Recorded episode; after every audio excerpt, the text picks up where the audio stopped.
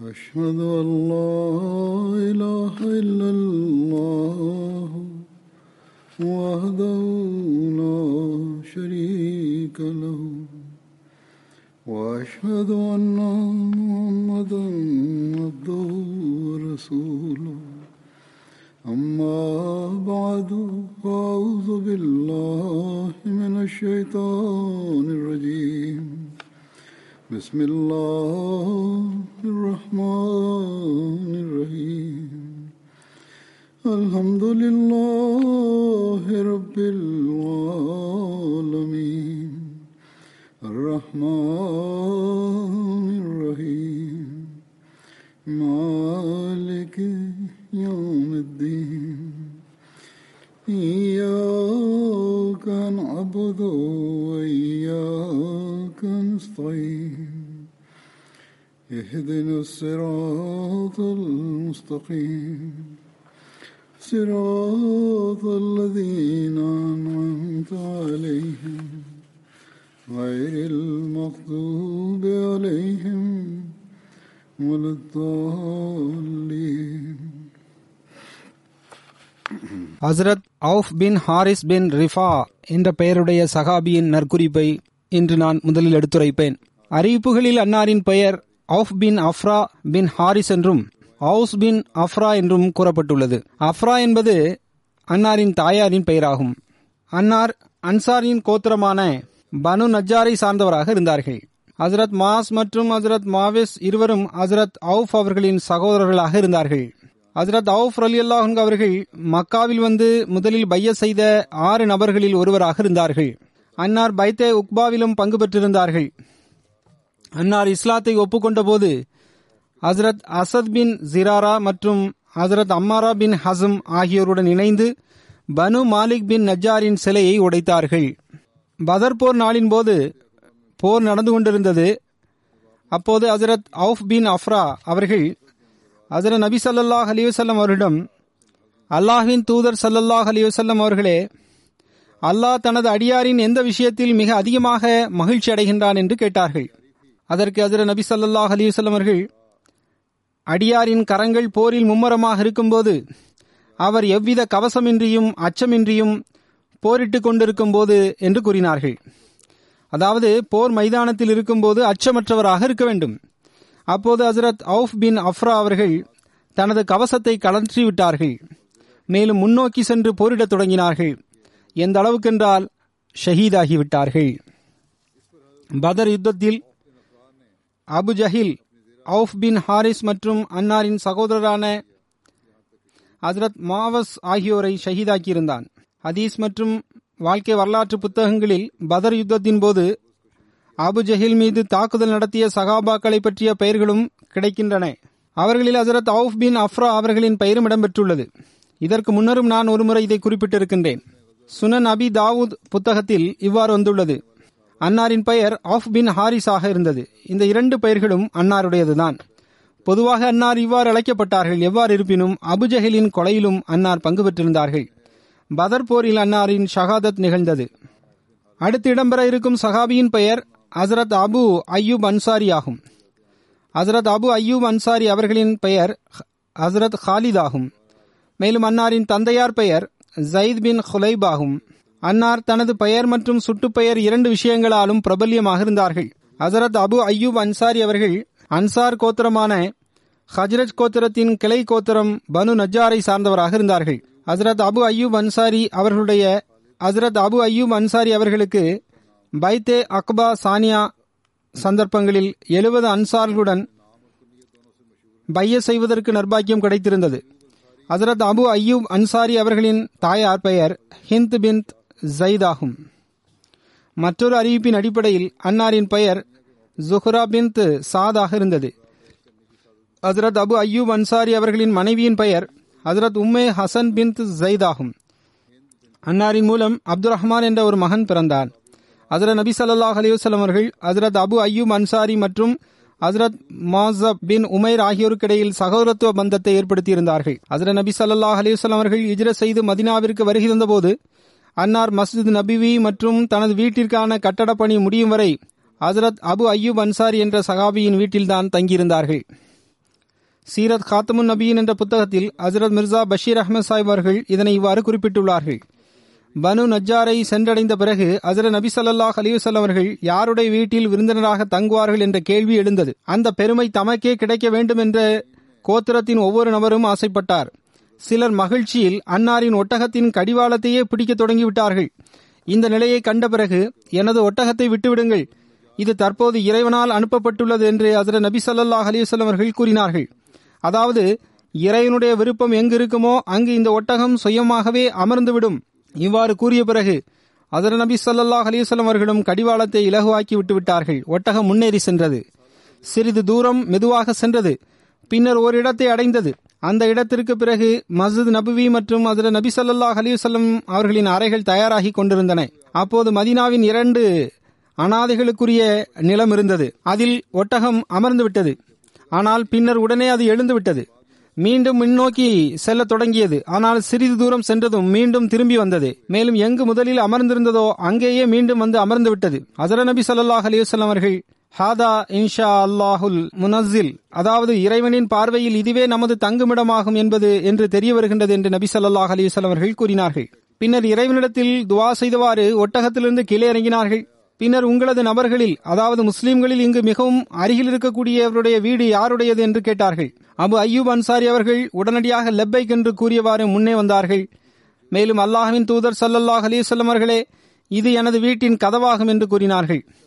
அப்போது ஹஜ்ரத் நபி ஸல்லல்லாஹு அலைஹி வஸல்லம் அவர்கள், நல்லது, உள்ளே செல்லுங்கள், சென்று தங்குவதற்காக எமக்கான இடத்தை ஆயத்தம் செய்யுங்கள் என்று கூறினார்கள்.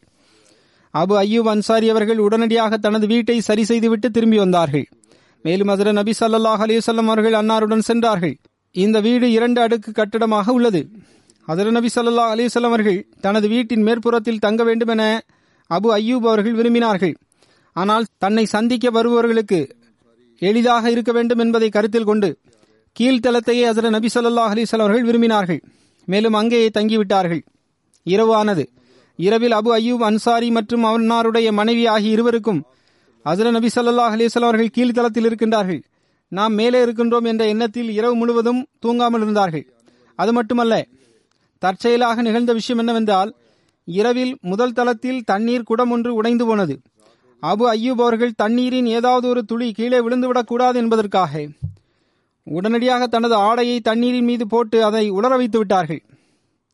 காலை விடிந்ததும் ஹஜ்ரத் நபி ஸல்லல்லாஹு அலைஹி வஸல்லம் அவரிடத்தில் அன்னார் சென்றார்கள். ஹஜ்ரத் நபி ஸல்லல்லாஹு அலைஹி வஸல்லம் அவரிடத்தில் தாங்கள் மேலே சென்றுவிட வேண்டும் என்று அன்னார் மீண்டும் மீண்டும் பணியுடன் வலியுறுத்தி கூறினார்கள். ஹஜ்ரத் நபி ஸல்லல்லாஹு அலைஹி வஸல்லம் அவர்கள் முதலில் தாமதித்தார்கள். ஆனால் இறுதியில் அன்னாரின் பிடிவாதத்தை பார்த்து சம்மதித்து விட்டார்கள். அந்த வீட்டில் ஹஜ்ரத் நபி ஸல்லல்லாஹு அலைஹி வஸல்லம் அவர்கள் ஏழு மாதங்கள் வரை தங்கினார்கள். அல்லது இப்னு சஹாக்கின் அறிவிப்பின் அடிப்படையில் ஹிஜ்ரி இரண்டாம் ஆண்டு ஜஃபர் மாதம் வரை அன்னார் அங்கு தங்கினார்கள். ஆக, மஸ்ஜித் நபவி மற்றும் அதை சுற்றியுள்ள அறைகள் தயாராகாதவரை ஹஜ்ரத் நபி ஸல்லல்லாஹு அலைஹி வஸல்லம் அவர்கள் ஹஜ்ரத் அபு அய்யூப் அன்சாரி என்ற சஹாபியின் வீட்டிலேயே தங்கியிருந்தார்கள். அபு அய்யூப் அவர்கள் ஹஜ்ரத் நபி ஸல்லல்லாஹு அலைஹி வஸல்லம் அவர்களுக்காக உணவு அனுப்பி வைத்தார்கள். திருப்பி அனுப்பப்படும் எஞ்சிய உணவை அன்னார் உண்டு வந்தார்கள். அன்பு மற்றும் களப்பற்ற தன்மையின் காரணமாக எங்கு ஹஜ்ரத் நபி ஸல்லல்லாஹு அலைஹி வஸல்லம் அவர்கள் உண்டு வந்தார்களோ அதே இடத்திலிருந்து விரல்களை போட்டு ஹஜ்ரத் நபி ஸல்லல்லாஹு அலைஹி வஸல்லம் அவர்களின் சஹாபி சாப்பிட்டு வந்தார்கள். மற்றொரு சஹாபியும் ஹஜ்ரத் நபி ஸல்லல்லாஹு அலைஹி வஸல்லம் அவர்களுக்கு உணவு அனுப்பி வைத்தார்கள். இந்த சம்பவத்தை ஹஜ்ரத் முஸ்லிம் ரலியல்லாஹு அன்ஹு அவர்கள் இவ்வாறு எடுத்துரைத்துள்ளார்கள். சில வாக்கியங்களும் சில விஷயங்களும் புதிதாக உள்ளன. எனவேதான் நான் இவை அனைத்தையும் வாசித்து விடுகின்றேன். பொதுவாக இது அதே சம்பவம்தான். ஆயினும் ஹஜ்ரத் முஸ்லிம் ரலியல்லாஹு அன்ஹு அவர்களுக்கென்று விஷயங்களை எடுத்துரைப்பதற்கென்று ஒரு தனி நடைமுறை உள்ளது. அன்னார் எழுதுகின்றார்கள், ஹஜ்ரத் நபி ஸல்லல்லாஹு அலைஹி வஸல்லம் அவர்கள் மக்காவில் நுழைந்தபோது ஹஜ்ரத் நபி ஸல்லல்லாஹு அலைஹி வஸல்லம் அவர்கள் தமது வீட்டில் தங்க வேண்டும் என ஒவ்வொருவரும் விரும்பினார்கள். எந்தெந்த வீதிகளிலெல்லாம் ஹஜ்ரத் நபி ஸல்லல்லாஹு அலைஹி வஸல்லம் அவர்களின் ஒட்டகம் கடந்து சென்றதோ அந்த வீதியின் குடும்பத்தை சார்ந்த நபர்கள் தனது வீடுகளுக்கு முன்னால் வந்து நின்று கொண்டு ஹஜ்ரத் நபி ஸல்லல்லாஹு அலைஹி வஸல்லம் அவர்களை வரவேற்றார்கள். மேலும், அல்லாஹ்வின் தூதர் ஸல்லல்லாஹு அலைஹி வஸல்லம் அவர்களே, இது எம்முடைய செல்வமாகும், இது எம்முடைய உயிராகும், நீங்கள் எந்த தொண்டிற்காக அழைத்தாலும் உங்களுக்கு தொண்டாற்றுவதற்காக நாங்கள் எப்போதும் ஆயத்தமாக இருக்கின்றோம். அல்லாஹ்வின் தூதர் ஸல்லல்லாஹு அலைஹி வஸல்லம் அவர்களே, நாங்கள் உங்களை பாதுகாக்க தகுதியானவர்களாக இருக்கின்றோம். தாங்கள் எங்களுக்கு அருகிலேயே தங்கிவிடுங்கள். சில மக்கள் உணர்வில் இன்னும் முன்னேறி சென்றார்கள். அன்னாரின் ஒட்டகத்தின் கடிவாளத்தை பிடித்துக் கொண்டார்கள். ஹஜ்ரத் நபி ஸல்லல்லாஹு அலைஹி வஸல்லம் அவர்களை தனது வீட்டில் இறக்கிவிட வேண்டும் என்றும் அவர்கள் விரும்பினார்கள். ஆனால் ஹஜ்ரத் நபி ஸல்லல்லாஹு அலைஹி வஸல்லம் அவர்கள், எனது ஒட்டகத்தை விட்டு விடுங்கள், இது இன்று அல்லாஹ்வால் அனுப்பப்பட்டுள்ளது, இறைவனுடைய விருப்பம் எங்கிருக்குமோ அங்கேயே இது நிற்கும் என்று ஒவ்வொரு நபரிடமும் நபி ஸல்லல்லாஹு அலைஹி வஸல்லம் அவர்கள் கூறி வந்தார்கள். இறுதியில் மதினாவின் ஒரு ஓரத்தில் பனு நஜ்ஜாரை சார்ந்த அனாதைகளுக்குரிய ஒரு நிலத்திற்கு அருகில் ஒட்டகம் வந்து நின்றுவிட்டது. அப்போது ஹஜ்ரத் நபி ஸல்லல்லாஹு அலைஹி வஸல்லம் அவர்கள், நாம் இங்கு தங்குவதே இறைவனின் விருப்பமாக தெரிய வருகின்றது என்று கூறினார்கள். பின்னர் இது யாருடைய இடம் என்று ஹஜ்ரத் நபி ஸல்லல்லாஹு அலைஹி வஸல்லம் அவர்கள் கேட்டார்கள். அந்த இடம் சில அனாதைகளுக்குரியதாக இருந்தது. அதன் சொந்தக்காரர் முன்னே சென்றார். மேலும் அல்லாஹின் தூதர் ஸல்லல்லாஹு அலைஹி வஸல்லம் அவர்களே, இது இன்னென்ன அனாதைகளுக்குரிய இடமாகும், மேலும் உங்களுக்கு அது சமர்ப்பிக்கப்படுகின்றது என்று கூறினார். அப்போது ஹஜ்ரத் நபி ஸல்லல்லாஹு அலைஹி வஸல்லம் அவர்கள், நாம் எவருடைய செல்வத்தையும் இலவசமாக பெற்றுக்கொள்ள முடியாது என்று கூறினார்கள். இறுதியில் அதற்கு விலை நிர்ணயிக்கப்பட்டது. மேலும் ஹஜ்ரத் நபி ஸல்லல்லாஹு அலைஹி வஸல்லம் அவர்கள் அந்த இடத்தில் பள்ளிவாசல் மற்றும் தமக்குரிய வீடுகளை கட்டிக்கொள்ள தீர்மானித்தார்கள். அதன் பிறகு ஹஜ்ரத் நபி ஸல்லல்லாஹு அலைஹி வஸல்லம் அவர்கள், இங்கு மிக அருகில் யாருடைய வீடு இருக்கின்றது என்று கேட்டார்கள். அப்போது அபு அய்யூப் அன்சாரி அவர்கள் முன்னால் வந்தார்கள். மேலும் அல்லாஹ்வின் தூதர் ஸல்லல்லாஹு அலைஹி வஸல்லம் அவர்களே, எனது வீடுதான் மிக அருகில் உள்ளது என்று கூறினார்கள். மேலும் உங்களுக்காக அது சமர்ப்பிக்கப்படுகின்றது என்றும் கூறினார்கள். ஹஜ்ரத் நபி ஸல்லல்லாஹு அலைஹி வஸல்லம் அவர்கள், நீங்கள் உங்களது வீட்டிற்கு செல்லுங்கள், நமக்காக ஏதாவது ஒரு அறையை தயார் செய்யுங்கள் என்று கூறினார்கள். அபு அய்யூப் அவர்களின் வீடு இரண்டு அடுக்கு கொண்டதாக இருந்தது. அன்னார் ஹஜ்ரத் நபி ஸல்லல்லாஹு அலைஹி வஸல்லம் அவர்களுக்காக தனது வீட்டின் மேல் தளத்தை ஒதுக்கினார்கள். ஆனால் தன்னை சந்திக்க வருபவர்களுக்கு கஷ்டம் ஏற்படும் என்ற எண்ணத்தில் ஹஜ்ரத் நபி ஸல்லல்லாஹு அலைஹி வஸல்லம் அவர்கள் கீழ்த்தளத்தையே தேர்ந்தெடுத்துக் கொண்டார்கள். அன்சார்களுக்கு ஹஜ்ரத் நபி ஸல்லல்லாஹு அலைஹி வஸல்லம் அவர்களின் மீது ஏற்பட்டிருந்த அதிக நேசம் இந்த சந்தர்ப்பத்தில் வெளிப்பட்டது என்று ஹஜ்ரத் முஸ்லிம் ரலியல்லாஹு அன்ஹு அவர்கள் எழுதுகின்றார்கள். ஹஜ்ரத் நபி ஸல்லல்லாஹு அலைஹி வஸல்லம் அவர்கள் கூறியதன் காரணமாக ஹஜ்ரத் நபி ஸல்லல்லாஹு அலைஹி வஸல்லம் அவர்கள் கீழ்த்தளத்தை தங்குவதை ஹஜ்ரத் அபு அய்யூப் அவர்கள் ஏற்றுக்கொண்டிருந்தாலும் முழு இரவும் கணவரும் மனைவியும் இந்த எண்ணத்தில் கண்விழித்துக் கொண்டே இருந்தார்கள். அவர்கள் தூங்கவில்லை. அதாவது ஹஜ்ரத் நபி ஸல்லல்லாஹு அலைஹி வஸல்லம் அவர்கள் கீழ்த்தளத்தில் உறங்குகின்றார்கள், ஆனால் நாமோ மேல்தளத்தில் உறங்குகின்றோம், இது எப்படிப்பட்ட மரியாதை குறைவான செயலாகும் என்ற எண்ணத்தில் அவர்கள் தூங்காமலே இருந்தனர். இது அன்பின் ஒரு வெளிப்பாடாகும். இரவில் தண்ணீர் குடம் ஒன்று கீழே விழுந்தது. கீழ்த்தளத்தில் தண்ணீர் வடிந்துவிடக்கூடாது என்ற எண்ணத்தில் ஹஜ்ரத் அபு அய்யூப் அவர்கள் ஓடி சென்று தனது ஆடையை தண்ணீரில் நனைத்து அதன் ஈரப்பதத்தை உலர செய்து விட்டார்கள். காலை பொழுதில் அன்னார் நபி ஸல்லல்லாஹு அலைஹி வஸல்லம் அவர்களிடத்தில் சென்றார்கள். அனைத்து நிலைமைகளையும் எடுத்துரைத்தார்கள். அதனால் ஹஜ்ரத் நபி ஸல்லல்லாஹு அலைஹி வஸல்லம் அவர்கள் மேல் தளத்திற்கு செல்வதற்கு சம்மதித்து விட்டார்கள். ஹஜ்ரத் அபு அய்யூப் அவர்கள் தினமும் உணவை ஆயத்தப்படுத்தி ஹஜ்ரத் நபி ஸல்லல்லாஹு அலைஹி வஸல்லம் அவர்களுக்கு அனுப்பி வைப்பார்கள். பின்னர் ஹஜ்ரத் நபி ஸல்லல்லாஹு அலைஹி வஸல்லம் அவரிடமிருந்து எஞ்சிய உணவு திரும்பும் போது அதிலிருந்து முழு குடும்பமும் உணவு உண்டு வந்தது. சில நாட்களுக்கு பிறகு மற்ற சகாபாக்களும் விருந்து உபசரிப்பில் தங்களுக்கும் பங்கிருப்பதாக உரிமை கோரினார்கள். ஹஜ்ரத் நபி ஸல்லல்லாஹு அலைஹி வஸல்லம் அவர்களுக்கென சொந்த வீட்டிற்கான ஏற்பாடு ஆகிவிடாதவரை மதினாவின் முஸ்லீம்கள் அன்னாருக்கு உணவை கொண்டு வந்து கொடுத்து வந்தார்கள். ஹஜ்ரத் அபு அய்யூப் அவரிடமிருந்து அறிவிப்பு வருகின்றது. ஹஜ்ரத் நபி ஸல்லல்லாஹு அலைஹி வஸல்லம் அவர்கள் அன்னாருடைய வீட்டிற்கு வருகை தந்தார்கள். இது ஹதீஸில் இடம்பெற்றிருக்கின்ற எஞ்சிய விஷயங்களாகும். ஹஜ்ரத் முஸ்லிம் ரலியல்லாஹு அன்ஹு அவர்கள் கூறிய விஷயங்கள் முடிந்துவிட்டன. எவ்வாறு இருப்பினும் ஹஜ்ரத் அபு அய்யூப் அவர்கள் அறிவிக்கின்றார்கள், ஹஜ்ரத் நபி ஸல்லல்லாஹு அலைஹி வஸல்லம் அவர்கள் அன்னாருடைய வீட்டிற்கு வருகை தந்தார்கள். ஹஜ்ரத் நபி ஸல்லல்லாஹு அலைஹி வஸல்லம் அவர்கள் வீட்டின் கீழ்த்தளத்திலும் அபு அய்யூப் அன்சாரி அவர்கள் வீட்டின் மேல் தளத்திலும் தங்கினார்கள். ஒரு நாள் இரவு அபு அய்யூப் அவர்கள் கண்விழித்தார்கள். நாம் ஹஜ்ரத் நபி ஸல்லல்லாஹு அலைஹி வஸல்லம் அவர்களின் தலைக்கு மேலே அமர்ந்திருக்கின்றோம் என்று உணர்ந்தார்கள். எனவே அவர்கள் ஒரு பக்கமாக விலகி கொண்டார்கள். வீட்டின் ஒரு மூலையில் இரவை கழித்தார்கள். பின்னர் அவர்கள் ஹஜ்ரத் நபி ஸல்லல்லாஹு அலைஹி வஸல்லம் இடத்தில் சென்றார்கள். ஹஜ்ரத் நபி ஸல்லல்லாஹு அலைஹி வஸல்லம் அவர்கள் கூறினார்கள், கீழ்த்தளத்தில் அதிக வசதி உள்ளது. அப்போது எந்த வீட்டின் கீழ்த்தளத்தில் நீங்கள் இருக்கின்றீர்களோ அதன் மேல் தளத்தில் என்னால் இருக்க முடியாது என்று அபு அய்யூப் அவர்கள் கூறினார்கள். எனவே ஹஜ்ரத் நபி ஸல்லல்லாஹு அலைஹி வஸல்லம் அவர்கள் மேல் தளத்திற்கு இடம் இருந்து விட்டார்கள். மேலும் அபு அய்யூப் அவர்கள் கீழ்த்தளத்திற்கு வந்துவிட்டார்கள். அன்னார் ஹஜ்ரத் நபி ஸல்லல்லாஹு அலைஹி வஸல்லம் அவர்களுக்காக உணவை ஆயத்தப்படுத்தி வந்தார்கள். ஹஜ்ரத் நபி ஸல்லல்லாஹு அலைஹி வஸல்லம் அவரிடமிருந்து அந்த உணவு திரும்பி வந்தபோது உணவை கொண்டு வருவோரிடம் ஹஜ்ரத் நபி ஸல்லல்லாஹு அலைஹி வஸல்லம் அவர்களின் விரல் எந்த இடத்தில் பட்டது என்று கேட்டார்கள். பின்னர் ஹஜ்ரத் நபி ஸல்லல்லாஹு அலைஹி வஸல்லம் அவர்களின் விரல் பட்ட இடத்திலிருந்து அன்னாரும் உணவை எடுத்து உண்பார்கள். அதாவது ஹஜ்ரத் நபி ஸல்லல்லாஹு அலைஹி வஸல்லம் அவர்கள் உணவு உண்ட இடத்திலிருந்து அன்னார் உணவு உண்பார்கள். அன்னார் ஒருமுறை ஹஜ்ரத் நபி ஸல்லல்லாஹு அலைஹி வஸல்லம் அவர்களுக்காக உணவு ஆயத்தம் செய்தார்கள். அதில் பூண்டு இருந்தது. அந்த உணவு அவரிடத்தில் திரும்பி திருப்பி கொண்டு வரப்பட்ட போது ஹஸ்ர நபி ஸல்லல்லாஹு அலைஹி வஸல்லம் அவர்களின் விரல் எந்த இடத்தில் பட்டது என்று அவர் கேட்டார்கள். மேலும் ஹஸ்ர நபி ஸல்லல்லாஹு அலைஹி வஸல்லம் அவர்கள் இதனை உண்ணவில்லையா என்றும் கேட்டார்கள். ஹஸ்ர நபி ஸல்லல்லாஹு அலைஹி வஸல்லம் அவர்கள் உணவு உண்ணவில்லை என்று கூறப்பட்ட போது அன்னார் பதற்றமடைந்தார்கள். மேலும் ஹஸ்ர நபி ஸல்லல்லாஹு அலைஹி வஸல்லம் அவர்களிடத்தில் மேலே சென்றார்கள். இந்த பூண்டு ஹராமா என்று அன்னார் வினவினார்கள். ஹஸ்ர நபி ஸல்லல்லாஹு அலைஹி வஸல்லம் அவர்கள் இல்லை, ஆனால் நான் அதனை விரும்பவில்லை என்று கூறினார்கள். அப்போது எதனை நீங்கள் விரும்பவில்லையோ அதனை நானும் விரும்ப மாட்டேன் என்று அபு அய்யூப் அன்சாரி அவர்கள் பதிலளித்தார்கள். அறிவிப்பாளர் அறிவிக்கின்றார், ஹஸ்ர நபி ஸல்லல்லாஹு அலைஹி வஸல்லம் அவரிடத்தில் மலக்குகள் வந்து கொண்டிருந்தார்கள். இது முஸ்லிம் என அறிவிப்பாகும். அதில் இவ்வாறு எழுதப்பட்டுள்ளது, அதாவது வஹி வரும்போது மலக்குகள் வந்து விடுவார்கள். அதன் காரணமாக ஹஸ்ர நபி ஸல்லல்லாஹு அலைஹி வஸல்லம் அவர்கள் நாற்றம் கொண்ட பொருட்களை விரும்பியதில்லை. ஆயினும் அது ஹராமானது அல்ல. முஸ்லிமில் இந்த அறிவிப்பு இடம் இவ்வாறு இடம்பெற்றுள்ளது. ஹஸ்ரத் அபு அய்யூப் அன்சாரி அவர்கள் அறிவிக்கின்றார்கள், அன்னார் கூறுகின்றார்கள், ஹஸ்ர நபி ஸல்லல்லாஹு அலைஹி வஸல்லம் அவரிடத்தில் உணவு வைக்கப்படும் போது அன்னார் அதிலிருந்து உணவு உண்பார்கள். மேலும் அதில் எஞ்சிய உணவை எனக்கு அனுப்பி வைத்து விடுவார்கள். ஒரு நாள் அன்னார் எஞ்சிய உணவை அனுப்பி வைத்தார்கள். அதனை அன்னார் உண்ணாமல் இருந்தார்கள். ஏனென்றால் அதில் பூண்டு இருந்தது. இது ஹராமா என்று ஹஸ்ர நபி ஸல்லல்லாஹு அலைஹி வஸல்லம் அவரிடத்தில் கேட்கப்பட்டது. அதற்கு ஹஸ்ர நபி ஸல்லல்லாஹு அலைஹி வஸல்லம் அவர்கள் இல்லை, ஆயினும் அதனை நான் விரும்பவில்லை என்று கூறினார்கள்.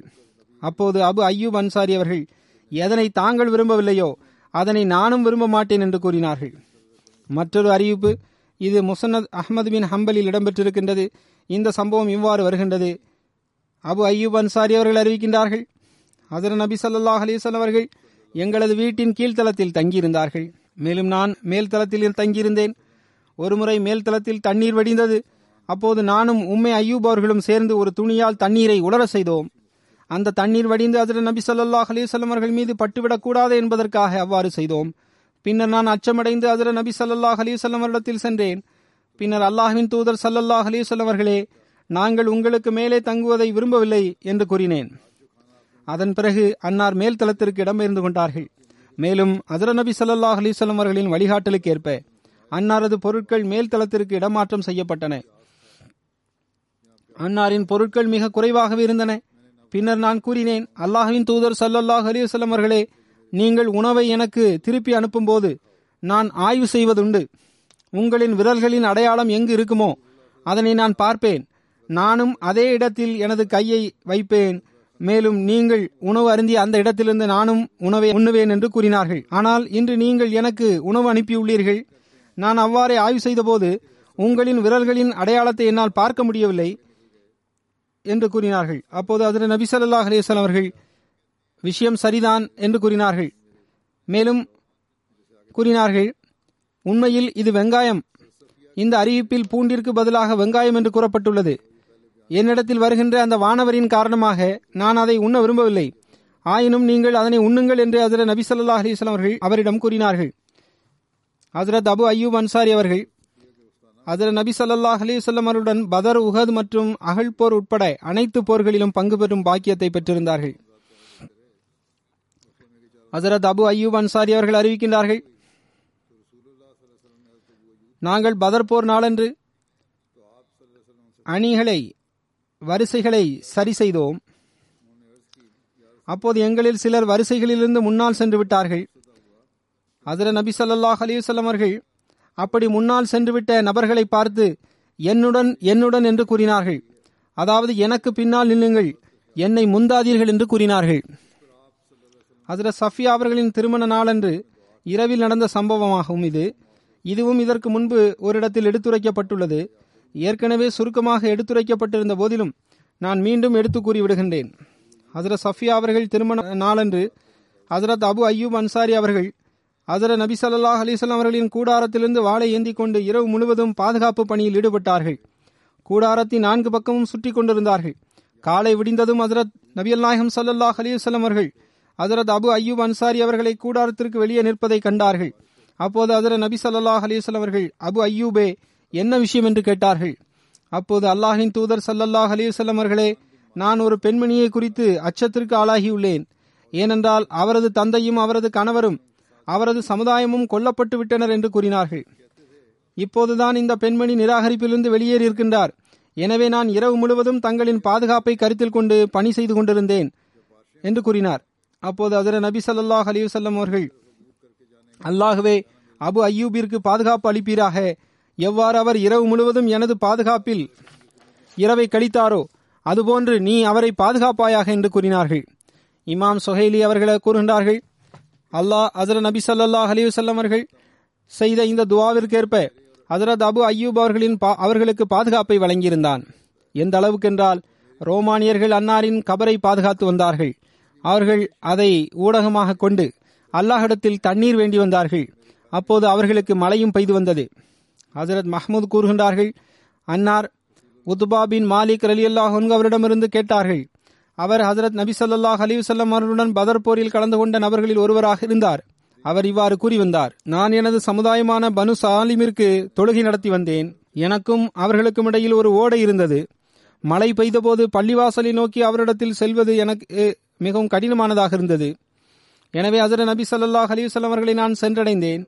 மேலும் நான் எனது கண் பார்வையை பலவீனமாக இருப்பதாக கருதினேன். எனக்கும் எனது சமுதாயத்திற்கும் இடையில் ஓடை ஒன்று உள்ளது. மழை வரும்போது அது ஓடத் தொடங்கி விடுகின்றது. அதனை தாண்டி வருவது எனக்கு கடினமாக உள்ளது. எனவே ஹஜ்ரத் நபி ஸல்லல்லாஹு அலைஹி வஸல்லம் அவர்கள் எனது வீட்டிற்கு வருகை தர வேண்டும். மேலும் வீட்டின் ஒரு பகுதியில் நீங்கள் தொழுகை நடத்த வேண்டும். நான் அதனை எனது தொழுகைக்கான இடமாக ஆக்கிக் கொள்ள வேண்டும் என்று அன்னார் தனது விண்ணப்பத்தை முன்வைத்தார்கள். அதற்கு நபி ஸல்லல்லாஹு அலைஹி வஸல்லம் அவர்கள் நான் வருகின்றேன் என்று பதிலளித்தார்கள். பின்னர் ஹஜ்ரத் நபி ஸல்லல்லாஹு அலைஹி வஸல்லம் அவர்கள் மற்றும் ஹஜ்ரத் அபூபக்கர் ரலியல்லாஹு அன்ஹு அவர்கள் மாலை பொழுதில் கடைசி நேரத்தில் என்னிடத்தில் வருகை தந்தார்கள். ஹஜ்ரத் நபி ஸல்லல்லாஹு அலைஹி வஸல்லம் அவர்கள் உள்ளே வர அனுமதி வேண்டினார்கள். நானும் அனுமதி வழங்கினேன். ஹஜ்ரத் நபி ஸல்லல்லாஹு அலைஹி வஸல்லம் அவர்கள் அமரவில்லை. தொழுவதற்கான இடமாக நீங்கள் எதனை விரும்புகின்றீர்கள் என்று கேட்டார்கள். அதாவது, நான் எங்கு தொழ வேண்டும் என நீங்கள் விரும்புகின்றீர்கள் என்று என்னிடம் கேட்டார்கள். அப்போது நான் ஹஜ்ரத் நபி ஸல்லல்லாஹு அலைஹி வஸல்லம் அவர்களுக்கு ஒரு இடத்தை சைகை செய்து காட்டினேன். அப்போது ஹஜ்ரத் நபி ஸல்லல்லாஹு அலைஹி வஸல்லம் அவர்கள் அந்த இடத்தில் தொழுகை நடத்தினார்கள். இந்த இடத்தில் தாங்கள் தொழுகை நடத்த வேண்டும் என எனது ஆசையாகும் என்றும் கூறினேன். ஹஜ்ரத் நபி ஸல்லல்லாஹு அலைஹி வஸல்லம் அவர்கள் எழுந்து நின்றார்கள். மேலும் அல்லாஹ் அக்பர் என்று கூறினார்கள். ஹஜ்ரத் நபி ஸல்லல்லாஹு அலைஹி வஸல்லம் அவர்களுக்கு பின்னால் நாங்களும் அணிவகுத்து நின்றோம். அன்னார் இரண்டு ரக்கத்துகள் தொழ வைத்தார்கள். பின்னர் சலாம் கொடுத்தார்கள். எப்போது ஹஜ்ரத் நபி ஸல்லல்லாஹு அலைஹி வஸல்லம் அவர்கள் சலாம் கொடுத்தார்களோ நாங்களும் அப்போதுதான் சலாம் கொடுத்தோம். பின்னர் நாங்கள் ஹசீரா என்ற கோதுமையையும் ரொட்டியும் கலந்த ஒரு வகை உணவை உண்டோம். முஹல்லாவாசிகள் கேட்டார்கள், ஹஜ்ரத் நபி ஸல்லல்லாஹு அலைஹி வஸல்லம் அவர்கள் எனது வீட்டில் இருக்கின்றார்கள். அவர்களில் சிலர் ஓடி வந்தார்கள். எந்த அளவுக்கென்றால் வீடு மனிதர்களால் நிரம்பிவிட்டது. அவர்களில் ஒருவர், எஜமானர் எங்கே என்று கேட்டார். என்னால் அவரை பார்க்க முடியவில்லையே என்று கூறியபோது சிலர் கூறினர், அவர் முனாஃபிக் ஆவார். மற்றும் ஒரு சஹாபி எங்கே என்று கேட்கப்பட்டது. அதற்கு அவர் முனாஃபிக் ஆவார்.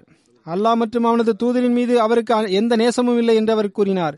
எனவேதான் அவர் வரவில்லை என்றும் கூறப்பட்டது. அப்போது ஹஜ்ரத் நபி ஸல்லல்லாஹு அலைஹி வஸல்லம் அவர்கள், அவ்வாறு கூறாதீர்கள். அவர் லா இலாஹ இல்லல்லாஹ் என்று கூறியிருப்பதை நீங்கள் அறியவில்லையா? அவர் இவ்வாறு ஒப்புக்கொண்டதன் மூலம் அல்லாஹின் திருப்தியை அவர் பெற விரும்புகின்றார் என்று கூறினார்கள். அப்போது அந்த நபர், அல்லாஹுவும் அவனது தூதரும் நன்கறிவார்கள். இறைவன் மீது ஆணையாக, அவனது அவரது நட்பும் அவரது பேச்சுகளும் முனாஃபிகீன்களை சார்ந்ததாக இருப்பதாகவே நாங்கள் காண்கின்றோம் என்று கூறினார்கள். ஹஜ்ரத் நபி ஸல்லல்லாஹு அலைஹி வஸல்லம் அவர்கள் கூறினார்கள், எவர் லா இலாஹ இல்லல்லாஹ் என்பதை ஒப்புக்கொள்வாரோ அவருக்கு அல்லாஹ் நெருப்பை ஹராமாக்கி இருக்கின்றான். அதன் மூலம் அவர் அல்லாஹின் திருப்தியை விரும்பக்கூடியவராக இருக்கின்றார் என்று கூறினார்கள். ஹஜ்ரத் மஹமது பின் ரஃபி அவர்கள் அறிவிக்கின்றார்கள், நான் இந்த விஷயத்தை வேறு சில மக்களிடமும் எடுத்து கூறினேன். அவர்களில் ஹஜ்ரத் நபி ஸல்லல்லாஹு அலைஹி வஸல்லம் அவர்களின் தோழரான ஹஜ்ரத் அபு அய்யூப் அன்சாரி அவர்களும் ஒருவர் ஆவார்கள். அன்னார் ரோமானிய நாட்டில் மரணமடைந்தார்கள். அந்த போரில் அவர்கள் பங்கு பெற்றார்கள். மேலும் யசீத் பின் மாவியா அன்னாரின் தலைவராக இருந்தார்கள். ஹஜ்ரத் அபு அய்யூப் அவர்கள் எனது கூற்றை மறுத்தார்கள். மேலும் ஹஜ்ரத் நபி ஸல்லல்லாஹு அலைஹி வஸல்லம் அவர்கள் இவ்வாறு கூறிவிட்டார்கள் என்பதை நான் ஒருபோதும் ஒப்புக்கொள்ள மாட்டேன் என்று கூறினார்கள். அதாவது, எவர் லா இலாஹ இல்லல்லாஹ் என்று கூறுவாரோ அவர் மீது நெருப்பு ஹராமாகிவிட்டது என்று நீர் கூறும் இந்த விஷயத்தை நான் ஒப்புக்கொள்ள மாட்டேன் என்று கூறினார்கள். எவ்வாறு இருப்பினும் அறிவிப்பாளர் கூறுகின்றார், எனக்கு இந்த விஷயம் மிகவும் கடினமானதாக இருந்தது. நான் மிகவும் துன்பத்திற்குள்ளானேன். நான் அல்லாஹ்விடத்தில் ஒரு வேண்டுதல் வைத்தேன். அல்லாஹ் என்னை பாதுகாப்பாக வைத்தால், இந்த போரிலிருந்து நான் திரும்பி செல்ல நேரிட்டால், நான் ஹஜ்ரத் உத்பா பின் மாலிக் அவரிடம் சென்று இது பற்றி கேட்பேன். நிபந்தனை என்னவென்றால், நான் அன்னாரை அவரின் சமுதாயத்தின் பள்ளிவாசலில் உயிருடன் பார்க்க வேண்டும் என்று அவர்கள் கூறினார்கள். எனவே அன்னார் அவ்வாறே திரும்பினார்கள். ஹஜ் அல்லது உம்ராவிற்கான இஹ்ராமை அணிந்தார்கள். பின்னர் புறப்பட்டார்கள். எந்த அளவுக்கென்றால் மதினா சென்றடைந்தார்கள். மேலும் பனு சாலிமின் வீதிக்கு சென்றார்கள். அப்போது ஹஜ்ரத் உத்பா அவர்கள் முதுமையடைந்திருந்ததையும் அன்னாரின் பார்வை குறைந்து வந்ததையும் மேலும் அன்னார் தனது சமுதாயத்திற்கு தொழுகை நடத்தி கொண்டிருந்ததையும் கண்டார்கள். அன்னார் கூறுகின்றார்கள், அன்னார் தொழுகை முடித்த பிறகு சலாம் கொடுத்தார்கள். நான் அன்னாருக்கு சலாம் கூறினேன். மேலும் நான் யார் என்பதை அவரிடம் கூறினேன். பின்னர் நான் அந்த விஷயத்தை பற்றி கேட்டேன். அப்போது முதல் முறையாக அன்னார் கூறிய அதே விஷயத்தை அப்படியே கூறினார்கள். ஆம், இது சரிதான். எவர் லா இலாஹ இல்லல்லாஹ் என்று கூறுவாரோ அவர் மீது நெருப்பு ஹராமாகும் என்ற விஷயத்தை ஹஜ்ரத் நபி ஸல்லல்லாஹு அலைஹி வஸல்லம் அவர்கள் கூறியதை நான் கேட்டுள்ளேன் என்று கூறினார்கள். ஆனால் ஹஜ்ரத் அபு அய்யூப் அவர்கள் இதனை ஏற்றுக்கொள்ளவில்லை. ஹஜ்ரத் மிர்சா பஷீர் அஹமது சாஹிப் அவர்களின் கருத்து இவ்வாறு எழுதப்பட்டுள்ளது. எவர் இறைவனின் திருப்தியை பெற வேண்டும் என்பதற்காக லா இலாஹ இல்லல்லாஹ் என்று கூறுவாரோ என்று ஹதீஸில் வந்துள்ளது. ஹதீஸின் மொழியாக்கத்தை முழுமையாக நான் படிக்கின்றேன். அதில் மஹமூத் பின் ரஃபி அவர்களின் அறிவிப்பின் விளக்கமும் வந்துவிடும். அன்னார் கூறுகின்றார்கள், நான் உத்பா பின் மாலிக் அவரிடமிருந்து இவ்வாறு கேட்டேன். ஹஜ்ரத் நபி ஸல்லல்லாஹு அலைஹி வஸல்லம் அவர்கள் இவ்வாறு கூறினார்கள், எவர் உண்மையான நீயத்துடன் இறைவனுடைய திருப்திக்காக லா இலாஹ இல்லல்லாஹ் என்ற கலிமாவை ஒப்புக்கொள்வாரோ அப்படிப்பட்ட ஒவ்வொரு நபர் மீதும் நெருப்பு ஹராமாக்கப்பட்டுள்ளது. ஆனால் நான் இந்த அறிவிப்பை அபு அய்யூப் அன்சாரி அவர்கள் இருந்த சபையில் எடுத்துரைத்த போது அபு அய்யூப் அவர்கள் இந்த அறிவிப்பை மறுத்துவிட்டார்கள். மேலும் இறைவன் மீது ஆணையாக ஹஜ்ரத் நபி ஸல்லல்லாஹு அலைஹி வஸல்லம் அவர்கள் இந்த கூற்றை கூறியிருப்பார்கள் என்பதை என்னால் ஒருபோதும் ஏற்றுக்கொள்ள முடியாது என்று கூறினார்கள். தொடர்ந்து எழுதுகின்றார்கள், இந்த ஹதீஸில் ஹஜ்ரத் அபு அய்யூப் அன்சாரி அவர்கள் ரிவாயத்தின் விதிமுறைகளின் அடிப்படையில் சரியானதாக இருந்த ஹதீஸை எடுத்துரைப்பதிலிருந்து ஹஜ்ரத் அபு அய்யூப் அவர்கள் தனது கருத்தை அடிப்படையாக வைத்தார்கள்.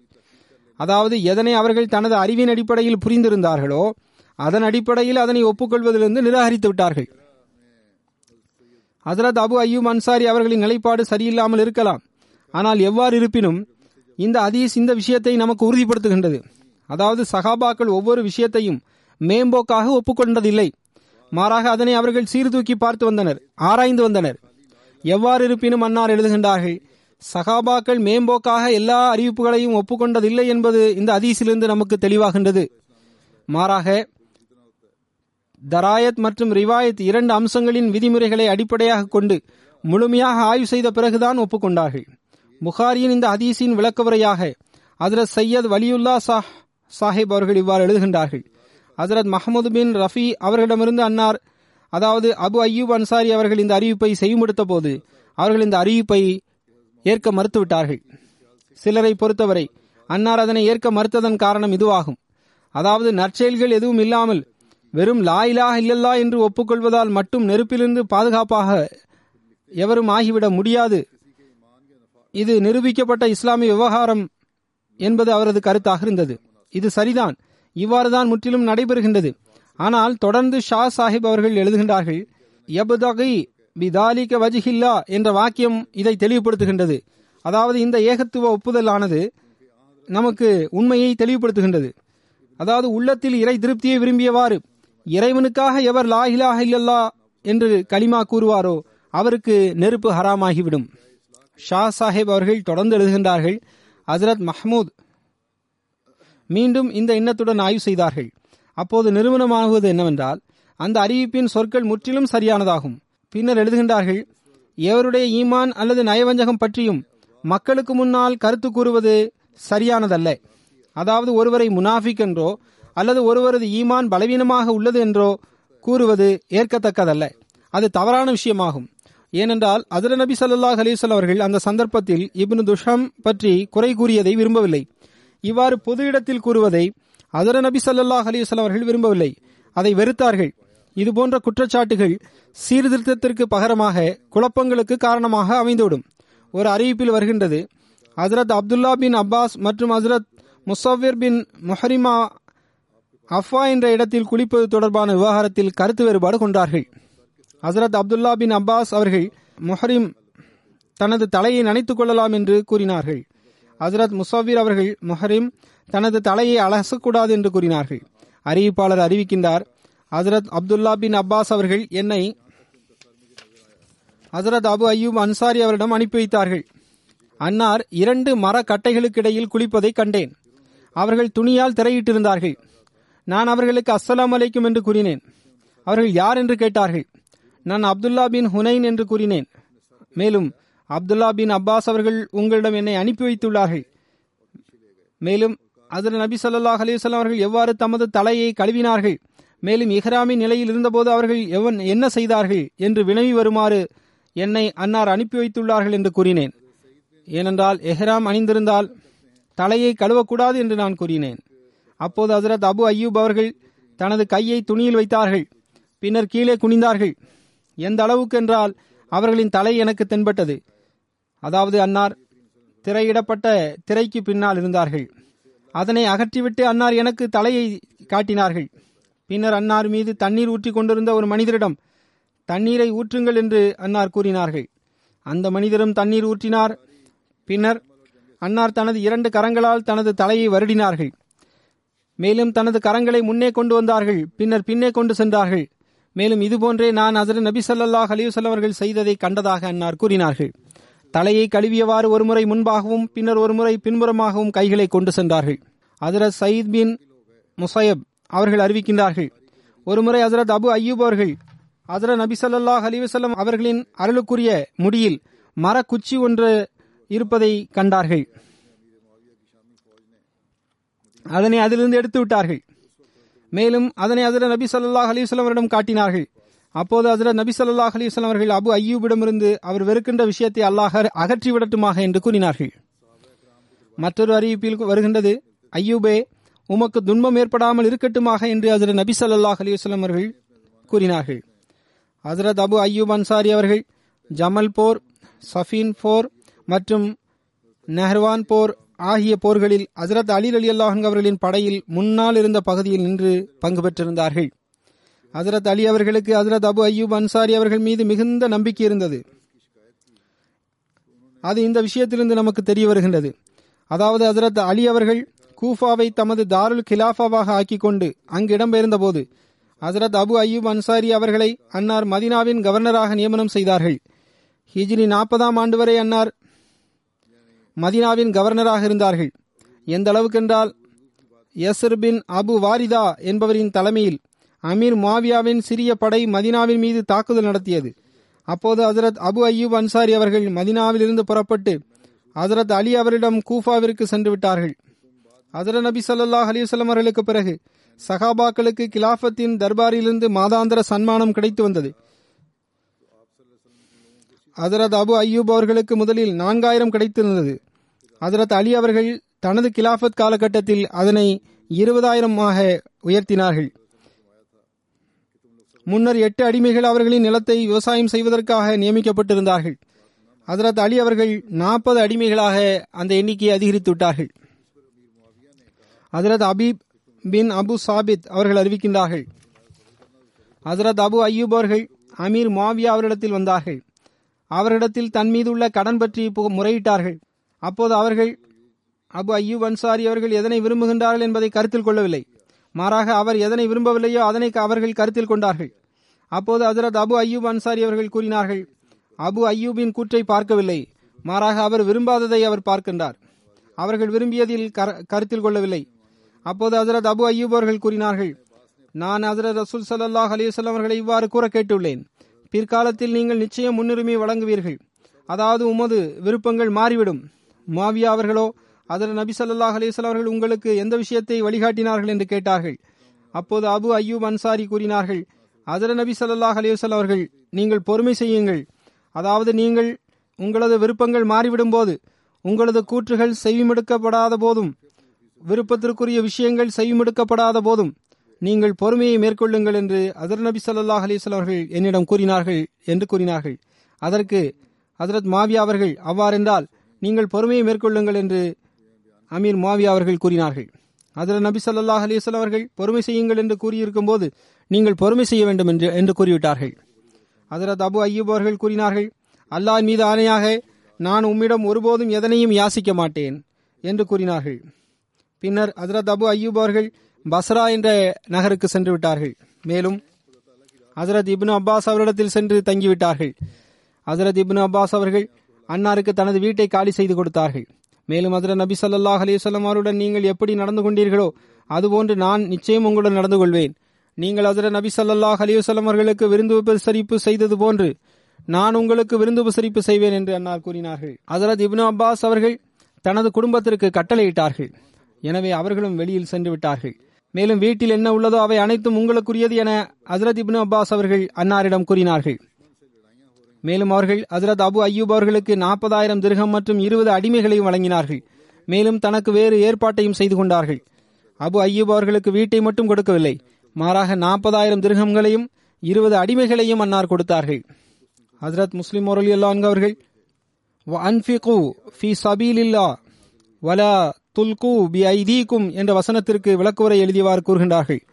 இந்த வசனத்தின் பொருளை புரிவதில் பெரும்பாலான மக்களுக்கு தவறு ஏற்பட்டுள்ளது. அதாவது அவர்களுக்கு இறைவழியில் துன்பம் ஏதாவது ஏற்பட்டுவிட்டால் உடனடியாக அவர்களில் அவர்கள் இவ்வாறு கூறிவிடுகின்றார்கள், இது தம்மை தாமே அழிவில் போட்டுக்கொள்ளும் காரியமாகும் என்று அவர்கள் கருதிவிடுகின்றனர். ஏனென்றால் அல்லாஹ் வலா துல்கு பிஐதீகும் இல துஹ்லிகா என்று கூறியுள்ளான். அதாவது உங்களை நீங்கள் அழிவில் போட்டுக் கொள்ளாதீர்கள். அவ்வாறு இருக்க நாம் இதில் எவ்வாறு பங்கு பெற முடியும் என்று அவர்கள் கேட்கின்றார்கள். ஆனால் எங்கு மரணத்திற்கான அச்சம் இருக்குமோ அங்கிருந்து முஸ்லிம்கள் ஓடிவிட வேண்டும், அங்கு கோழைத்தனத்தை வெளிப்படுத்த வேண்டும் என்பது இந்த வசனத்தின் பொருள் அல்ல. மாறாக இந்த வசனத்தின் உண்மையான பொருள் என்னவென்றால், எதிரிகளுடன் போர் நடைபெற்றுக் கொண்டிருக்கும் போது தனது செல்வத்தை நீங்கள் அதிகமாக செலவிடுங்கள்.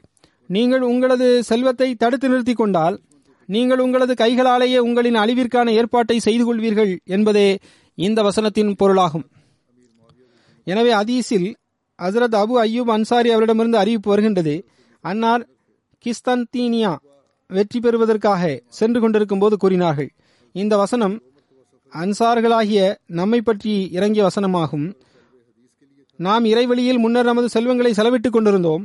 ஆனால் இறைவன் தனது மார்க்கத்தை உறுதிப்படுத்தி கண்ணியமளித்த போதும் முஸ்லிம்களுக்கு வெற்றி கிடைத்த போதும் நாம் இவ்வாறு கூறினோம், இப்போது நாம் நமது செல்வங்களை பாதுகாக்க வேண்டும், மேலும் அதனை ஒன்று திரட்ட வேண்டும். அவ்வாறு செய்தால் அது சிறந்ததாக இருக்கும் என்ற நிலையில் இந்த வசனம் நமக்கு இறங்கியுள்ளது. அதாவது அல்லாஹின் வழியில் உங்களது செல்வத்தை செலவிடுவதிலிருந்து நீங்கள் தவிர்த்து கொள்ளாதீர்கள். நீங்கள் அவ்வாறு செய்தால் அதன் பொருள் நீங்கள் உங்களை நீங்களே அழிவிற்குள்ளாக்கிக் கொள்கின்றீர்கள் என்பதல்ல. எனவே நீங்கள் உங்களது செல்வங்களை சேமிக்காதீர்கள், மாறாக அல்லாஹ்வின் வழியில் அதனை அதிகமாக செலவிடுங்கள். இல்லை என்றால் உங்களது உயிர்கள் வீணாகிவிடும், எதிரிகள் உங்கள் மீது மேலோங்கி விடுவார்கள், அதன் விளைவாக நீங்கள் அழிந்து போய்விடுவீர்கள். எனவே இறைவழியில் செல்வத்தை செலவிடாமல் சேமித்து வைப்பதுதான் அழிவிற்குரியதாகும் என்பதே இந்த வசனத்தின் பொருளாகும். ஹஜ்ரத் அலி அவர்களுக்கு பிறகு அமீர் மாவியாவின் அரசாங்கத்தின் காலம் வந்தது. அப்போது உத்பா பின் ஆமீர் மாவியா சார்பாக எகிப்தின் கவர்னராக நியமிக்கப்பட்டார். ஹஜ்ரத் உத்பா அவர்களின் அமாரத் காலகட்டத்தில் ஹஜ்ரத் அபு அய்யூப் அவர்களுக்கு இரண்டு முறை எகிப்து பயணம் செய்வதற்கான சந்தர்ப்பம் வந்தது. ஹஜ்ரத் ஒக்பா அவர்கள் மிக சிறப்பான ஹதீஸுகளை அறிவிப்பு செய்கின்றார்கள் என்பதை ஹஜ்ரத் அபு அய்யூப் அவர்கள் அறிந்திருந்தார்கள். ஒரு ஹதீஸை பெறுவதற்காக மட்டுமே ஹஜ்ரத் அபு அய்யூப் அவர்கள் முதுமையில் பயணத்திற்கான துன்பத்தை சகித்துக் கொண்டு அங்கு சென்றார்கள். இரண்டாவது முறை ரோமானிய போரில் பங்கு பெறும் எண்ணத்துடன் எகிப்திற்கு சென்றிருந்தார்கள். மதீனாவின் கவர்னராக இருந்த மர்வான் ஒரு நாள் அங்கு வந்தார்.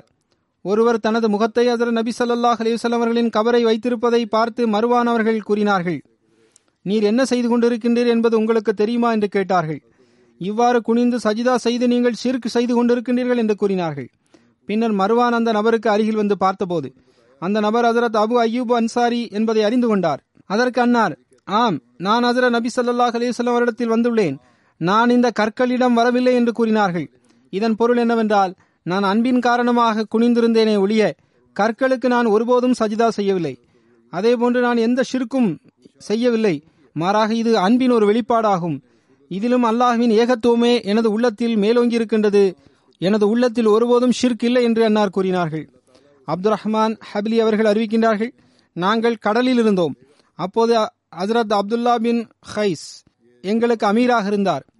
எங்களுடன் ஹஜ்ரத் அபு அய்யூப் அன்சாரியும் இருந்தார்கள். அன்னார் போரில் பெறப்பட்ட செல்வங்களை பங்கிடக்கூடியவர்களை கடந்து சென்றார்கள். அவர் கைதிகளின் கண்காணிப்பாளராகவும் இருந்தார்கள். அப்போது ஒரு பெண் அழுது கொண்டிருப்பதை ஹஜ்ரத் அபு அய்யூப் அன்சாரி அவர்கள் கண்டார்கள். அந்த பெண்ணிற்கு என்ன நேரிட்டது என்று கேட்டார்கள். அந்த பெண்ணையும் அவரது மகனையும் பிரித்து விட்டார்கள் என்று மக்கள் கூறினர். அறிவிப்பாளர் கூறுகின்றார், அப்போது அன்னார் அந்த பிள்ளையின் கையை பிடித்து அவரது தாயின் கையில் ஒப்படைத்து விட்டார்கள். அதன் பிறகு போரில் பெறப்பட்ட செல்வங்களை பங்கிடக்கூடிய அப்துல்லா பின் கைஸ் அவரிடம் சென்றார்கள். அவரிடத்தில் அன்ன அனைத்தையும் கூறிவிட்டார்கள். ஹஜ்ரத் அபு அய்யூப் அவர்களை அன்னார் அழைத்தார்கள். பின்னர் நீங்கள் ஏன் அவ்வாறு செய்தீர்கள் என்றும் கேட்டார்கள். அதற்கு அன்னார், எவர் தாய்க்கும் மகனுக்கும் இடையில் பிரிவை ஏற்படுத்தினாரோ அல்லாஹ் அவருக்கும் அவருடைய அன்பர்களுக்கும் இடையில் கியாமத் நாள் என்று பிரிவை ஏற்படுத்தி விடுவான் என்று ஹஜ்ரத் நபி ஸல்லல்லாஹு அலைஹி வஸல்லம் அவர்கள் கூறியதை நான் கேட்டிருக்கின்றேன் என்று கூறினார்கள். எனவே எவர்கள் தாயிடமிருந்து பிள்ளைகளை பறித்துக் கொள்கின்றார்களோ அவர்களுக்கு இதில் படிப்பினை உள்ளது. மேலும் இஸ்லாத்தின் மீது ஆட்சேபனை செய்யக்கூடியவர்களும் தாங்கள் என்ன செய்கின்றார்கள் என்பதையும் இஸ்லாம் எந்த அளவிற்கு கருத்தில் கொண்டுள்ளது என்பதையும் சீர்தூக்கி பார்க்க வேண்டும். கடந்த நாட்களில் வந்த அமெரிக்காவின் செய்தியாகும். அங்கு அகதிகளாக வந்தவர்களை தனித்தனியாக பிரித்து விட்டார்கள். தாய்மார்களை தனியாகவும் பிள்ளைகளை தனியாகவும் அவர்கள் வைத்து விட்டார்கள். சில பிள்ளைகள் சிறிது காலம் கழித்து தங்களது தாயை அவர்களால் அடையாளம் கண்டு கொள்ள முடியாமல் போய்விடுகின்றது. எவ்வாறு இருப்பினும் தாய்மார்களை பிள்ளைகளிடமிருந்து பறிக்காதீர்கள், ஒருவர் மற்றவருக்கு துன்பம் கொடுக்காதீர்கள் என்று இஸ்லாம் இந்த அளவிற்கு வலியுறுத்தி கூறியுள்ளது. ஹஜ்ரத் முர்ஷத் பின் அப்துல்லா அவர்கள் அறிவிக்கின்றார்கள், ஹஜ்ரத் அபு அய்யூப் அன்சாரி அவர்கள் நம்மிடம் ஜிஹாத் செய்யும் எண்ணத்துடன் வந்தார்கள். அந்நாட்களில் உக்பா பின் ஆமீர் எகிப்தின் கவர்னராக இருந்தார்கள். அவர்கள் மகரிப் நேர தொழுகையை தாமதப்படுத்தி கொண்டிருந்தார்கள். ஹஜ்ரத் அபு அய்யூப் அவர்களிடம் சென்று, உக்பாவே, இது எப்படிப்பட்ட தொழுகை என்று வினவினார்கள். அதற்கு, நாங்கள் பணிகளில் மும்முரமாக இருக்கின்றோம் என்று உக்பா பதிலளித்தார்கள். ஹஜ்ரத் அபு அய்யூப் அவர்கள், அல்லாஹின் மீது ஆணையாக, மக்கள் ஹஜ்ரத் நபி ஸல்லல்லாஹு அலைஹி வஸல்லம் அவர்களும் இவ்வாறு செய்ததை நீங்கள் பார்த்ததாக கருதிவிடக் கூடாது என்பது எனது நோக்கமாகும் என்று கூறினார்கள். மேலும், மகரிப் தொழுகையை தாமதிக்காதவரை எனது சமுதாயம் நன்மையில் எஞ்சியிருக்கும் அல்லது எனது சமுதாயம் தனது இயல்பில் நிலைநிற்கும் என்று ஹஜ்ரத் நபி ஸல்லல்லாஹு அலைஹி வஸல்லம் அவர்கள் கூறியதை நீர் கேட்டிருக்கவில்லையா என்று கேட்டார்கள். அபு வாசல் அவர்கள் அறிவிக்கின்றார்கள், நான் ஹஜ்ரத் அபு அய்யூப் அன்சாரியை சந்தித்தேன். அன்னார் என்னுடன் கை குலுக்கினார்கள். மேலும் எனது நகம் மிகவும் நீளமாக இருப்பதை கண்டார்கள். அப்போது அன்னார் கூறினார்கள், உங்களில் ஒருவர் விண்ணின் செய்திகள் பற்றி கேள்வி கேட்கின்றார். மேலும் அவர் தனது நகங்களை பறவைகளின் நகங்களை போன்று நீளமாக்கிக் கொள்கின்றார். அதில் அசுத்தமும் அழுக்குகளும் ஒன்று கூடி விடுகின்றன என்று ஹஜ்ரத் நபி ஸல்லல்லாஹு அலைஹி வஸல்லம் அவர்கள் கூறியுள்ளார்கள் என்று என்னிடம் கூறினார்கள். அதாவது பெரும் பெரும் விஷயங்களை பற்றி கேள்வி கேட்கின்றனர், இறைஞானம் பற்றி பேசுகின்றனர். ஆனால் உங்களது நிலைமை எப்படி உள்ளதென்றால், உங்களது நகங்கள் நீளமாக உள்ளன, அதில் அழுக்குகள் ஒன்று கூடி விடுகின்றன, எனவே நகங்களை வெட்டி வைப்பீர்களாக என்று கூறினார்கள்.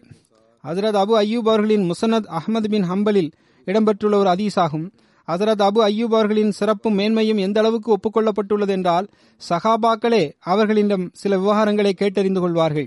ஹஜ்ரத் Ibn Abbas, Ibn Umar, Farah பின் Asif, Anas bin Malik, Abu அபாமா, Zaid bin Khalid, மெக்தாம் பின் மகதி, கர்ப் பின் Jabir bin Jamra, Abdullah bin Zaid bin கத்மி ஆகியோர் ஹஜ்ரத் நபி ஸல்லல்லாஹு அலைஹி வஸல்லம் அவரிடமிருந்து தர்பியத் பெற்றவர்கள் ஆவார்கள்.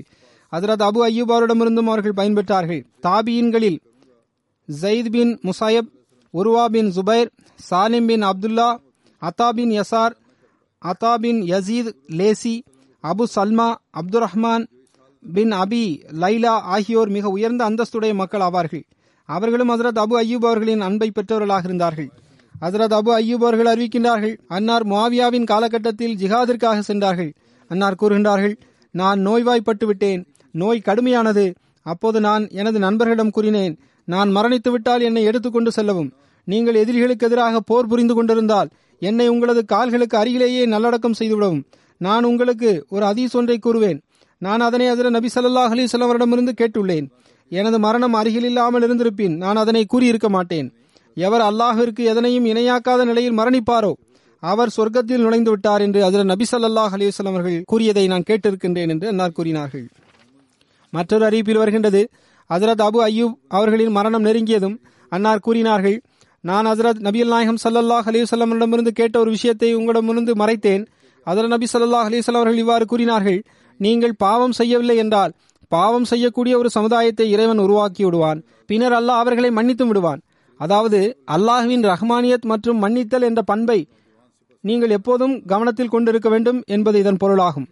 முஹம்மது என்ற அறிவிப்பாளர் அறிவிக்கின்றார், ஹஜ்ரத் அபு அய்யூப் அவர்கள் பதர் போரில் பங்கு பெற்றார்கள். முஸ்லிம்களின் எந்த ஒரு போரிலிருந்தும் அவர்கள் பின்தங்கியிருக்கவில்லை. ஒரே நேரத்தில் இரண்டு போர்கள் நடந்து கொண்டிருந்தால் ஏதாவது ஒரு போரில் அன்னார் நிச்சயம் பங்கு பெற்றிருந்தார்கள். ஒரே ஒரு ஆண்டு மட்டும் அன்னார் ஒரு போரில் பங்கு பெறவில்லை. ஏனென்றால் படைக்கு ஒரு இளைஞர் தளபதியாக ஆக்கப்பட்டிருந்தார். அந்த ஆண்டு அவர்கள் பின்தங்கியிருந்தார்கள். அந்த ஆண்டிற்கு பிறகு அன்னார் மிகவும் வருத்தப்பட்டார்கள். மேலும், எனக்கு யார் தலைவராக நியமிக்கப்பட்டிருக்கின்றார் என்பதை பற்றி எனக்கு என்ன கவலை, எனக்கு யார் தலைவராக நியமிக்கப்பட்டிருக்கின்றார் என்பதை பற்றி எனக்கு என்ன கவலை, எனக்கு யார் தலைவராக நியமிக்கப்பட்டிருக்கின்றார் என்பதை பற்றி எனக்கு என்ன கவலை என அன்னார் மூன்று முறை இதை கூறிக்கொண்டே இருந்தார்கள். எந்த இளைஞரை தலைவராக நியமிக்கப்பட்டதாக அறிவிப்பில் வருகின்றதோ அவரது பெயர் அப்துல் மாலிக் பின் மர்வான் ஆகும். அறிவிப்பாளர் அறிவிக்கின்றார், அதன் பின்னர் ஹசரத் அபு அய்யூப் அவர்கள் நோய்வாய்ப்பட்டு விட்டார்கள். படையில் யசீத் பின் மாவியாவும் இருந்தார். அன்னாரை நலம் விசாரிப்பதற்காக அன்னாரிடத்தில் வந்தான். உங்களுக்கு ஏதும் தேவை இருந்தால் கூறுங்கள் என்று கூறப்பட்டது. அப்போது அன்னார் கூறினார்கள், எனது தேவை என்னவென்றால் நான் மரணித்து விட்டால் என்னை எடுத்து செல்லுங்கள். எதிரியின் நாட்டில் எந்த அளவுக்கு கொண்டு செல்ல முடியுமோ கொண்டு செல்லுங்கள். அதற்கு சாத்தியமில்லை என்றால் அங்கேயே என்னை அடக்கம் செய்துவிட்டு திரும்பி வந்து விடுங்கள் என்று கூறினார்கள். ஹஜ்ரத் அபு அய்யூப் அவர்களின் மரணம் நிகழ்ந்தபோது அவர் அன்னாரை எடுத்து சென்றார். வாய்ப்பிருந்தவரை எதிரியின் நாட்டுக்கு அவர் கொண்டு செல்லப்பட்டார். மேலும் அவரை அங்கு அடக்கம் செய்துவிட்டு திரும்பி வந்துவிட்டார். அறிவிப்பாளர் கூறுகின்றார், ஹஜ்ரத் அபு அய்யூப் அன்சாரி அவர்கள் கூறி வந்தார்கள், அல்லாஹ் கூறியுள்ளான், அதாவது மெலிந்தவரும் வலிமையானவரும் புறப்படுங்கள், நான் என்னை மெலிந்தவராகவும் வலிமையானவராகவும் பார்க்கின்றேன் என்று கூறினார்கள். இந்த வசனத்தின் ஒளியில் ஒரு அறிவிப்பில் வருகின்றது. மக்காவாசிகளில் ஒருவர் அறிவிக்கின்றார், யசீத் பின் மாவியா ஹஜ்ரத் அபு அய்யூப் அன்சாரி அவரிடத்தில் வந்தபோது, மக்களுக்கு எனது சலாத்தை கூறுங்கள், அவர்களால் எவ்வளவு தூரம் என்னை கொண்டு செல்ல முடியுமோ கொண்டு செல்லட்டும் என்று கூறினார்கள். அப்போது யசீதும் அன்னார் கூறிய அனைத்தையும் மக்களுக்கு கூறினான். மக்களும் அதை ஏற்றுக்கொண்டனர். அன்னாரின் ஜனாசாவை எவ்வளவு தூரம் கொண்டு செல்ல முடியுமோ கொண்டு செல்லப்பட்டது. ஹஜ்ரத் அபு அய்யூப் அன்சாரி நபி ஸல்லல்லாஹு அலைஹி வஸல்லம் அவர்களுக்கு பிறகு தமது மரணம் வரை ஜிஹாதுடன் ஒன்றிணைந்தார்கள். எந்த அளவுக்கென்றால் கிஸ்தன்தினியாவில் அன்னாரின் மரணம் நிகழ்ந்தது. ஒரு அறிவிப்பில் வருகின்றது, ஹிஜ்ரி ஐம்பத்தி இரண்டாம் ஆண்டு யசீத் பின் மாவியா தனது தந்தை மாவியாவின் கிலாஃபத்தில் கிஸ்தன்தினியாவில் போர் செய்தான். அதே ஆண்டு ஹஜ்ரத் அபு அய்யூப் அன்சாரி அவர்களின் மரணம் நிகழ்ந்தது. யசீத் பின் மாவியா அன்னாரின் ஜனாசா தொழுகையை தொலை வைத்தார். அல்லது அன்னாரின் கபர் ரோமில் உள்ள கிஸ்தன்தின்யா கோட்டையில் உள்ளது. அறிவிப்பாளர் கூறுகின்றார், ரோம்வாசிகள் அன்னாரின் கபரை பாதுகாத்தும் பழுதுபார்த்தும் வருகின்றனர். மேலும் வறட்சியின் நாட்களில் அவர்கள் அன்னாரின் மூலம் தண்ணீர் வேண்டி வந்தனர் என்பதும் தெரிய வருகின்றது என்று ஒரு அறிவிப்பில் வருகின்றது. ஒரு அறிவிப்பிற்கேற்ப ஹஜ்ரத் அபு அய்யூப் அன்சாரி அவர்கள் அமீர் மாவியாவின் காலகட்டத்தில் யசீதின் தலைமையில் ரோமானிய அரசாங்கத்திற்கு எதிராக நடைபெற்ற போரில் பங்கு பெற்றார்கள். கிஸ்தன்தின்யா நகரத்தில் ஹிஜ்ரி ஐம்பது அல்லது ஐம்பத்தோராவது ஆண்டில் அன்னார் மரணமடைந்தார்கள். அங்கேயே நல்லடக்கம் செய்யப்பட்டார்கள். ஒரு அறிவிப்பின் அடிப்படையில் யசீத் குதிரை சவாரிகளுக்கு கட்டளையிட்டார். அவை ஹஜ்ரத் அபு அய்யூப் அன்சாரி கபருக்கு முன்பும் பின்பும் ஓடிக்கொண்டிருந்தன. எந்த அளவுக்கென்றால் அன்னாரின் கபரின் அடையாளம் அளிக்கப்பட்டது. ஒரு அறிவிப்பில் இவ்வாறு வருகின்றது, ஹஜ்ரத் அபு அய்யூப் அவர்கள் எந்த இரவில் நல்லடக்கம் செய்யப்பட்டார்களோ அந்த நாள் காலையில் ரோமானியர்கள் முஸ்லீம்களிடம், இரவில் நீங்கள் என்ன செய்து கொண்டிருந்தீர்கள் என்று கேட்டனர். அதற்கு முஸ்லீம்கள், ஹஜ்ரத் அபு அய்யூப் அன்சாரி ஆகிய இவர் ஹஜ்ரத் நபி ஸல்லல்லாஹு அலைஹி வஸல்லம் அவர்களின் பெரும் சஹாபாக்களை சார்ந்தவராவார். இஸ்லாத்தை ஒப்புக்கொண்டதன் அடிப்படையில் அவர்கள் அனைவரிலும் முதன்மையானவராக இருந்தார். நீங்கள் பார்த்தது போன்று நாங்கள் அவரை நேற்றிரவு நல்லடக்கம் செய்தோம். அல்லாஹ்வின் மீது ஆணையாக கபர் தோண்டப்பட்டது. எதுவரை எங்களிடம் அரசாங்கம் இருக்குமோ அரபு மண்ணில் உங்களுக்கு இந்த கஷ்டம் ஒருபோதும் ஏற்படாது என்று அவரிடத்தில் அவரிடத்தில் கூறப்பட்டது. முஜாஹித் கூறுகின்றார், அவர்களுக்கு வறட்சி ஏற்படும் போது அன்னாரின் கபரிலிருந்து சிறிதளவு மண்ணை அகற்றுவார்கள். அப்போது மழை பெய்துவிடும். இது அங்குள்ள நடைமுறையாகும். இது எந்த அளவுக்கு சரியானது என்பதை இறைவனை நன்கறிவான். ஹஜ்ரத் அபு அய்யூப் அன்சாரி அவர்கள் ஹிஜ்ரி ஐம்பது அல்லது ஐம்பத்தி ஒன்று அல்லது ஐம்பத்தி இரண்டாவது ஆண்டு கிஸ்தன்தனியா போரில் மரணமடைந்தார்கள். பெரும்பாலும் ஹிஜ்ரி ஐம்பத்தி இரண்டாம் ஆண்டு என்றே கூறுகின்றார்கள். ஹஜ்ரத் அபு அய்யூப் அன்சாரி அவர்களின் கபர் துருக்கியில் உள்ள இஸ்தான்புலில் உள்ளது.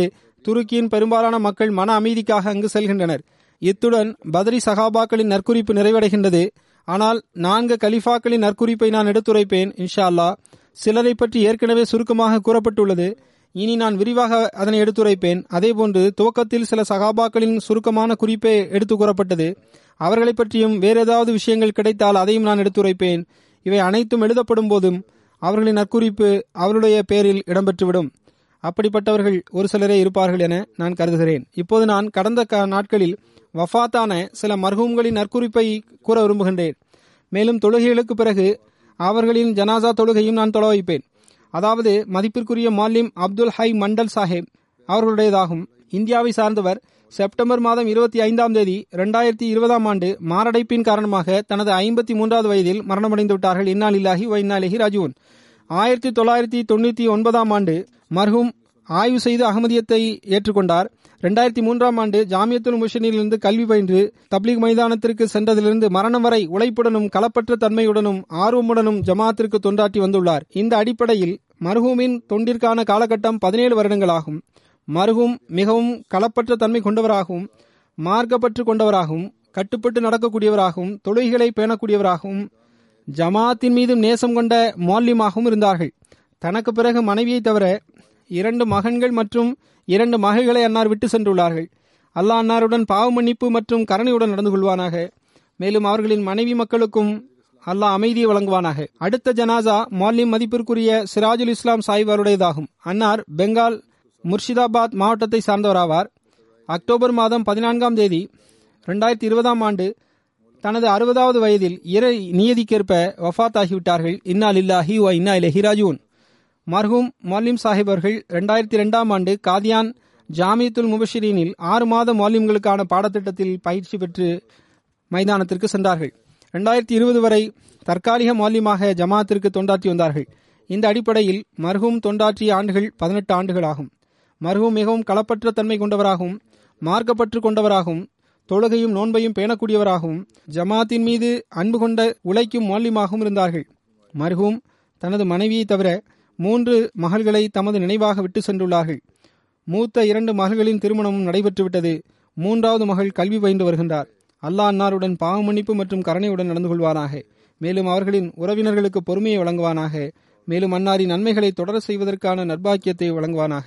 மூன்றாவது ஜனாசா ஹசரத் வாக்களிக்கப்பட்ட மசீஹ் அலி இஸ்லாம் அவர்களின் மகள்வழி பேரனும் ஹசரத் நவாப் முகமது அலி கான் சாஹிப் அவர்களின் மகன்வழி பேரனும் ஹசரத் நவாப் அமத்துல் பேகம் சாஹிபா மற்றும் ஹசரத் நவாப் அப்துல்லா கான் சாஹிப் ஆகியோரின் மகனுமாகிய மதிப்பிற்குரிய ஷாஹித் அஹமத் கான் சாஹிப் அவருடையதாகும்.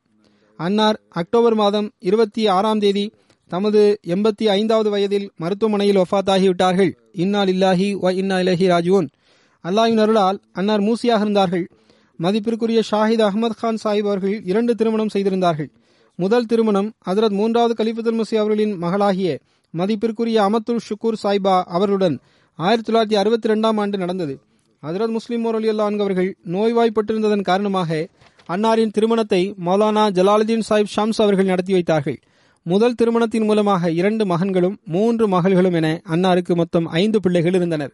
இரண்டாவது திருமணம் மர்ஹூம் ஜயீத் சாஹிப் அவர்களின் மகளாகிய சமீனா ஜயீத் அவர்களுடன் ஆயிரத்தி தொள்ளாயிரத்தி எழுபத்தி ஏழாம் ஆண்டு நடைபெற்றது. அன்னார் மூலம் ஒரு மகன் பிறந்தார். அவர் தற்போது அமெரிக்காவில் உள்ளார்.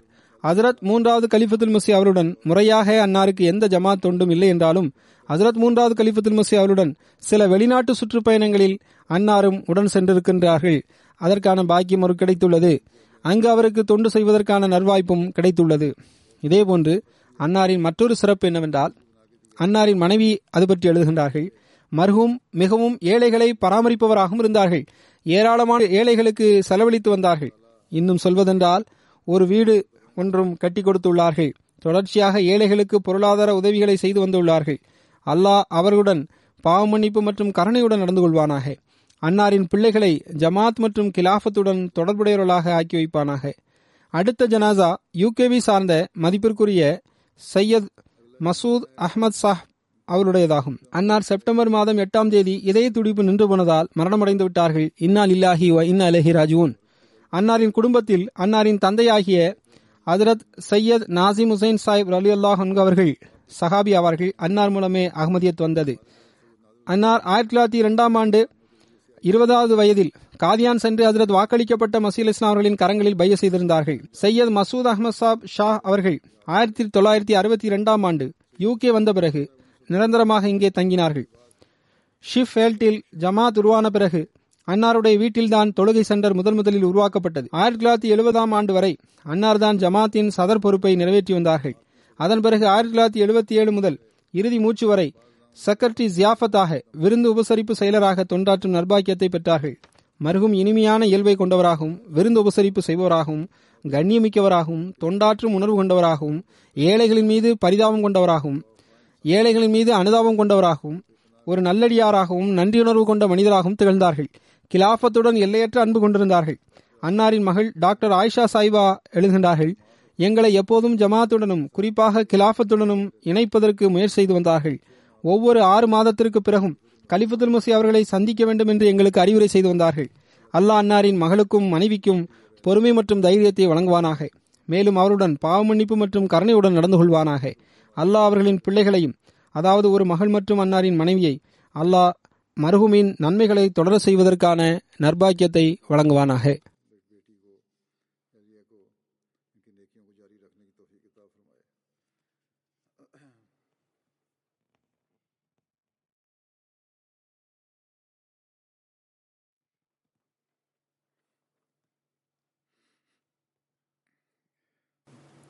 Alhamdulillah, Alhamdulillah, nahmaduhu wa nasta'inuhu wa nastaghfiruhu wa nu'minu bihi wa natawakkalu alayhi wa na'udhu billahi min shururi anfusina wa min sayyi'ati a'malina man yahdihillahu fala mudilla lahu ومن يضلل فلا هادي له ونشهد أن لا إله إلا الله ونشهد أن محمدا عبده ورسوله عباد الله رحمكم الله إن الله يأمر بالعدل والإحسان وإيتاء ذي القربى وينهى عن الفحشاء والمنكر والبغي يعظكم لعلكم تذكرون اذكروا الله يذكركم وادعوه يستجب لكم ولذكر الله أكبر.